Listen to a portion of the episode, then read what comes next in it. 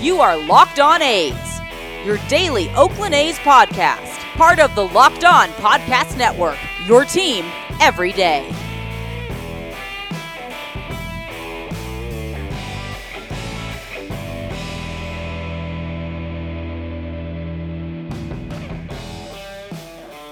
How's it going, A's fans, and welcome to episode 165 of the Locked On A's podcast, part of the Locked On Podcast Network, your team every day. I am your host, noted baseball fan Jason Burke, and on today's show, it is the final day of bullpen week, so I'm going to be going over a couple of relievers that could be low cost, decent upside, and late in the offseason options to consider. That's a mouthful. Uh, lots of qualifications on that one. And then I'm also going to be talking about some of the news that came over the, the, the news waves, I guess. Uh, is that how news is delivered these days? I don't know.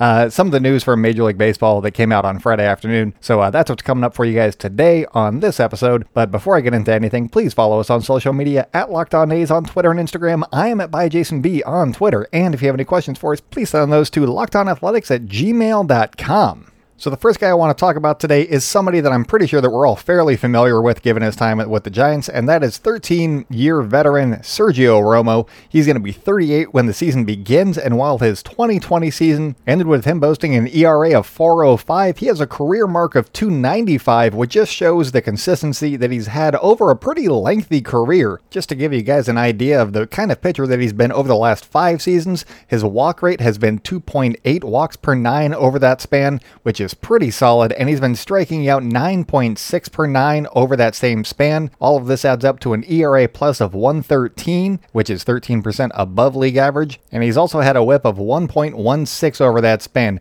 Maybe that's a little bit high, but you know, his walk rate not that hard, not that high. His hit rate, hit rate per 9 not that high. So is he the guy that you want to build your bullpen around? Not at all. But is he a nice low cost option? Probably, yes. And I'll get into what he's probably going to cost uh, a little bit later here. But uh, the results that he got on his four pitches in 2020 were pretty similar to the ones that he produced in 2019 when his ERA was a half a run lower. So I still think that there's plenty of reason to believe that Romo could still be an above average reliever in 2021, and given his age, his contract will neither be long or expensive, and that's kind of what I think that the A's could be going for in this offseason, given everything that's going on with COVID and economic uncertainty and all that stuff. Um, I'm saying economic uncertainty in air quotes in my head because the owners have the money to make any of these deals happen for whatever prices they cost, but uh, you know, the A's don't like to spend money anyway anyways. And so you just add in COVID, and all of a sudden, uh, they're probably not going to be spending a ton. So a guy like Sergio Romo could be right up their alley. And part of that's because his deal with the Twins in 2020 was for $4.7 million. And given the, that he had a 4 ERA last season and the economic uncertainty again uh, that is going to be just around the game and dominating all the headlines, my guess is that the offers he'll be receiving will be closer to the 2 to $3 million range for this offseason. And he's probably only going to be getting one year deals because he's been signing one year deals for the past uh, three, four off seasons, I believe. So uh, he's probably open to another one year deal at a fairly low salary for a reliever of, you know, especially of his caliber, who's kind of decent actually. Uh, and outside of last offseason, when he was coming off a year in which he had a 343 ERA and signed with the Twins in late December, he signed year to year deals on February 15th, 13th, and 15th. So I'm kind of expecting him to be around well into the offseason and maybe even at the start of uh, spring training, given how long everything's going to take this offseason. So I think that if you're the A's, you make contact with him a little bit early to gauge his interest in joining your club, and then you see what other options you can add to the bullpen. And if it comes to it, see if you can add Sergio Romo for next year. That's how I feel like you got to go after Sergio Romo this winter. Um, obviously, as I said before, you don't want to build your bullpen around him, but is he a nice piece to have? Sure. I mean, he's not going to be on a minor league deal by any means because he has the 13 year career of uh, you know stats to back him up on why you should pay him a couple of million dollars to pitch in your bullpen. So I think that he's a, a decent option. I wouldn't mind having him, but he's not necessarily going to get me excited if they sign him. So I think that there are other avenues to explore before you really put pen to paper and ink Sergio Romo for 2021. Uh, the other guy that I want to talk about is Chris Devenski, formerly of the Houston Astros. And as I mentioned last week, he's had a rough go of it the last couple of years, but in his first two seasons with the Astros, he was the equivalent of peak Yusmeiro Petit for the A's. And some of what I've been doing this week is trying to rebuild how the bullpen looks, but also trying to fill in certain roles. I've had a couple of uh, Joakim Soria uh, guys that could fill in for him. Uh, I've had a couple of guys that could fill in for Petit, and just some other guys that throw hard and have nasty stuff. So uh, that's kind of what I've been focusing on this week. Uh, make sure to go back and listen to all the bullpen episodes because uh, I feel like I've built a decent bullpen for very little money. So if the A's want to go after some of these guys, feel free and give me credit when you do. that would be very much appreciated. And before I get too far into Chris Devenski, because we're trying to fill in for Petit in this one, uh, and not necessarily right out of the gate, but you know, a guy with high upside, and that's what I'm going to get into here. But it, are there other guys that the A's could use to fill this role that are already on their roster? I mean, sure, if they want to, you could use one of the A's minor league pitchers like uh, Grant Holmes or uh, Kaprielian or somebody like that, and have them be the basically the the long reliever if you want to uh, have him come in for three four innings at a time and do that you know the old school way. But i think that if you want somebody who's more the, in the Petit role that can go one inning get you out of trouble or a couple innings maybe three if you really need him to then uh, chris Devenski could be that guy. And so that's why i'm bringing him up right here and as I said just a minute ago, Chris Devenski has not been great the last couple of seasons, but he does offer a little bit of hope for me, and that's because he got some bone chips removed, and so if he's feeling healthy, he could be feeling the best he has in how, who knows how long.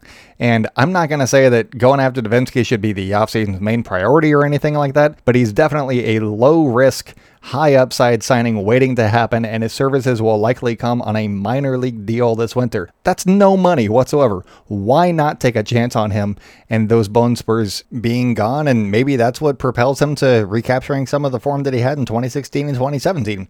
I'm willing to take that shot if I'm John Fisher and the A's front office for sure. Because at worst, he's he toils in the minors, and then you let him go after the end of the year or in the middle of the year. It doesn't matter. You could even do one of those minor league deals where if he doesn't make the team out of spring training or something like that, then he can hit free agency. That's also fine.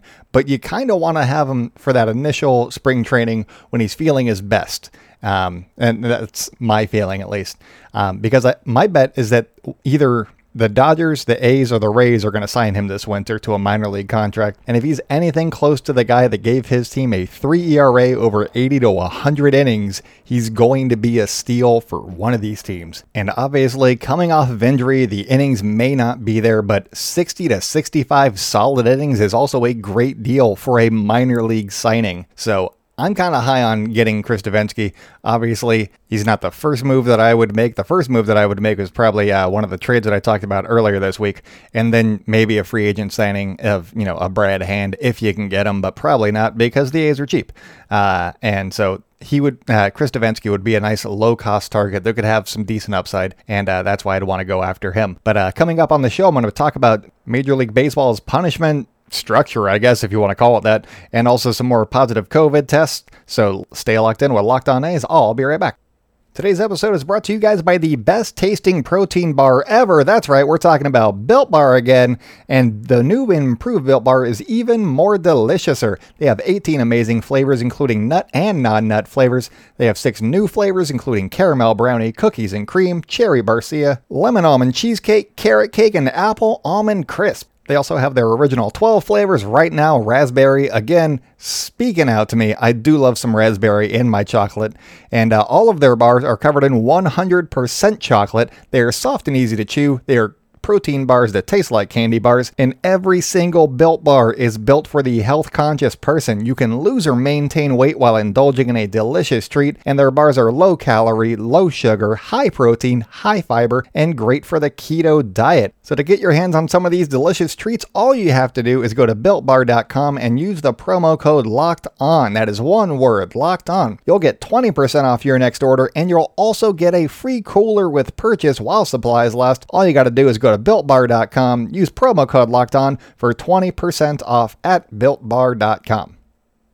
Welcome back to the Locked On A's podcast. If you guys are enjoying the show, make sure to subscribe wherever you like hearing podcasts. And also, please tell a friend about the show because we have all of your A's coverage every single day. And if I could ask one more favor of you guys, please follow us on social media at Locked On A's on Twitter and Instagram. I am at by Jason B on Twitter. And if you have any questions for us, please send those to lockedonathletics at gmail.com. So, getting into the Major League Baseball part of this uh, program here, the league decided not to give Justin Turner any punishment for being on the field after the Dodgers won the the World Series after he had just tested positive for COVID. Uh, whether you're pro or against that, that's debatable. Um, I, he'd already been around his teammates, so I kind of get it. But with how hard Major League Baseball went after Turner, saying that he was a man possessed and he was going to literally commit murder to get onto the field, they didn't say that. That's a joke, just for legal reasons, I guess. Uh, he did not say that he was going to commit murder, but the statement made it seem like he would have. Uh, it is surprising that they ended up going with zero punishment for Justin Turner on this one. Uh, I saw on Twitter that uh, Craig Calcaterra had a little bit of a theory going, and that it could have something to do there the zero punishment could have something to do with Major League Baseball's own negligence that was at play between the initial inconclusive second inning test and then the positive test that resulted in his removal from the eighth inning. Uh, there, there, something happened in between that time, and whether or not they should have been playing is something that Major League Baseball probably doesn't want us talking about. So maybe that is why they were not punishing Turner to make sure that that information does not see the light of day, because the Dodgers probably have some uh, some intel on that situation as well that they do not want to come out. And uh, punishment or not on Justin Turner, I'm having a hard time figuring out what constitutes a harsh penalty for Commissioner Manfred. Uh, this is an honest question. If you have an idea, let me know at byjasonb on Twitter because he's all over the place. But usually he comes down very soft for anything, and it's baffling to me. Uh, putting the safety of the players and their families at risk at, in the middle of a pandemic results in zero punishment. Whether or not that's okay, uh, I, I have a problem with him putting, you know, the Rays players at risk because they didn't need to be part of this, but he was already around his teammates and they're around their families, so I get that aspect of it. But I, I feel bad for the Rays if they had any exposure in this whole situation and all that stuff. So I, I can see zero punishment, but I feel like there's something else at play as well.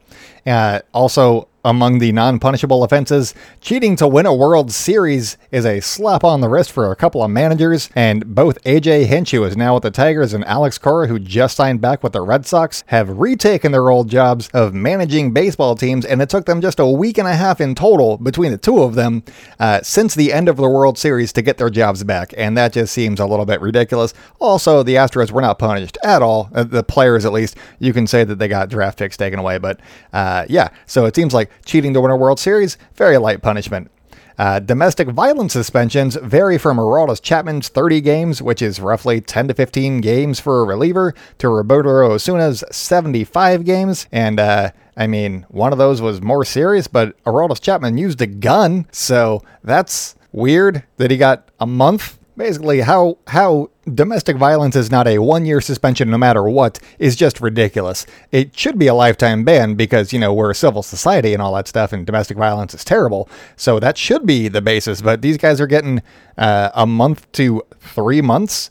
That just seems way too light for something that's so serious in the actual real world. So keep those three punishments in mind because now I'm going to talk about the punishments for a first time PED user, and they get 80 games they get 80 games for whether or not it was intentional or not, but you know, trying to get more money for themselves, that's 80 games.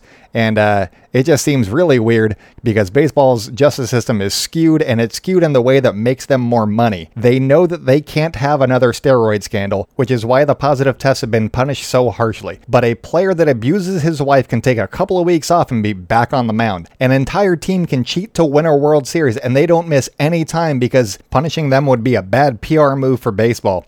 And it feels like not punishing Turner, whether he deserved it or not, after Major League Baseball's initial statement is more to save face of their own misdeeds than anything else. They came hard for him in their statement, and then nothing came from it. Something changed. And I just wanted to lay that out there, some food for thought for you guys, because it just seems weird. Uh, and sticking with, you know, the Dodgers and COVID and all that stuff, Bob Nightingale, I know I make fun of him a lot, but he is the source for this story. So I'm going to give him credit on this one. Good job, Bob.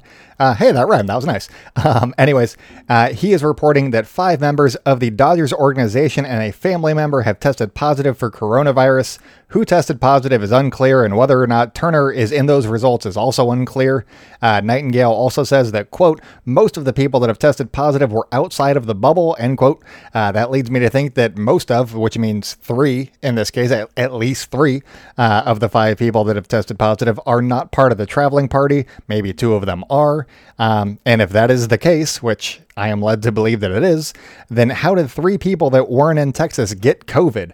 Either one of them got it while being out and about and brought it to the office, or Justin Turner and the Dodgers, who were supposed to be in quarantine until further notice in Texas after the World Series, but instead flew back to Los Angeles, brought it back with them, and spread it to whoever has it now. In either situation, this was avoidable, you guys. It's just more negligence in Major League Baseball, and it's getting kind of tiresome. I really wish they had a, a real commissioner who would actually do things about stuff that came out like this.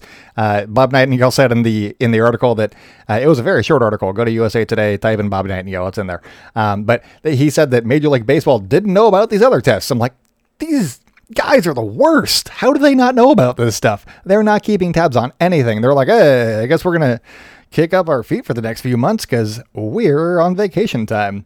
Uh, meanwhile, you know, people are going to be trying to get jobs and stuff like that because free agency is going to be a shit show. So, yeah, it's going to be a fun off season, you guys. So stay locked in with Locked On A's all, all off season. But if there are any updates on this story over the weekend, I'll pass them along uh, when next week gets going. But uh, that is it for me today, you guys. So until next time, stay indoors, celebrate good times, Oakland, keep wearing those masks, and I'll talk to you guys on Monday.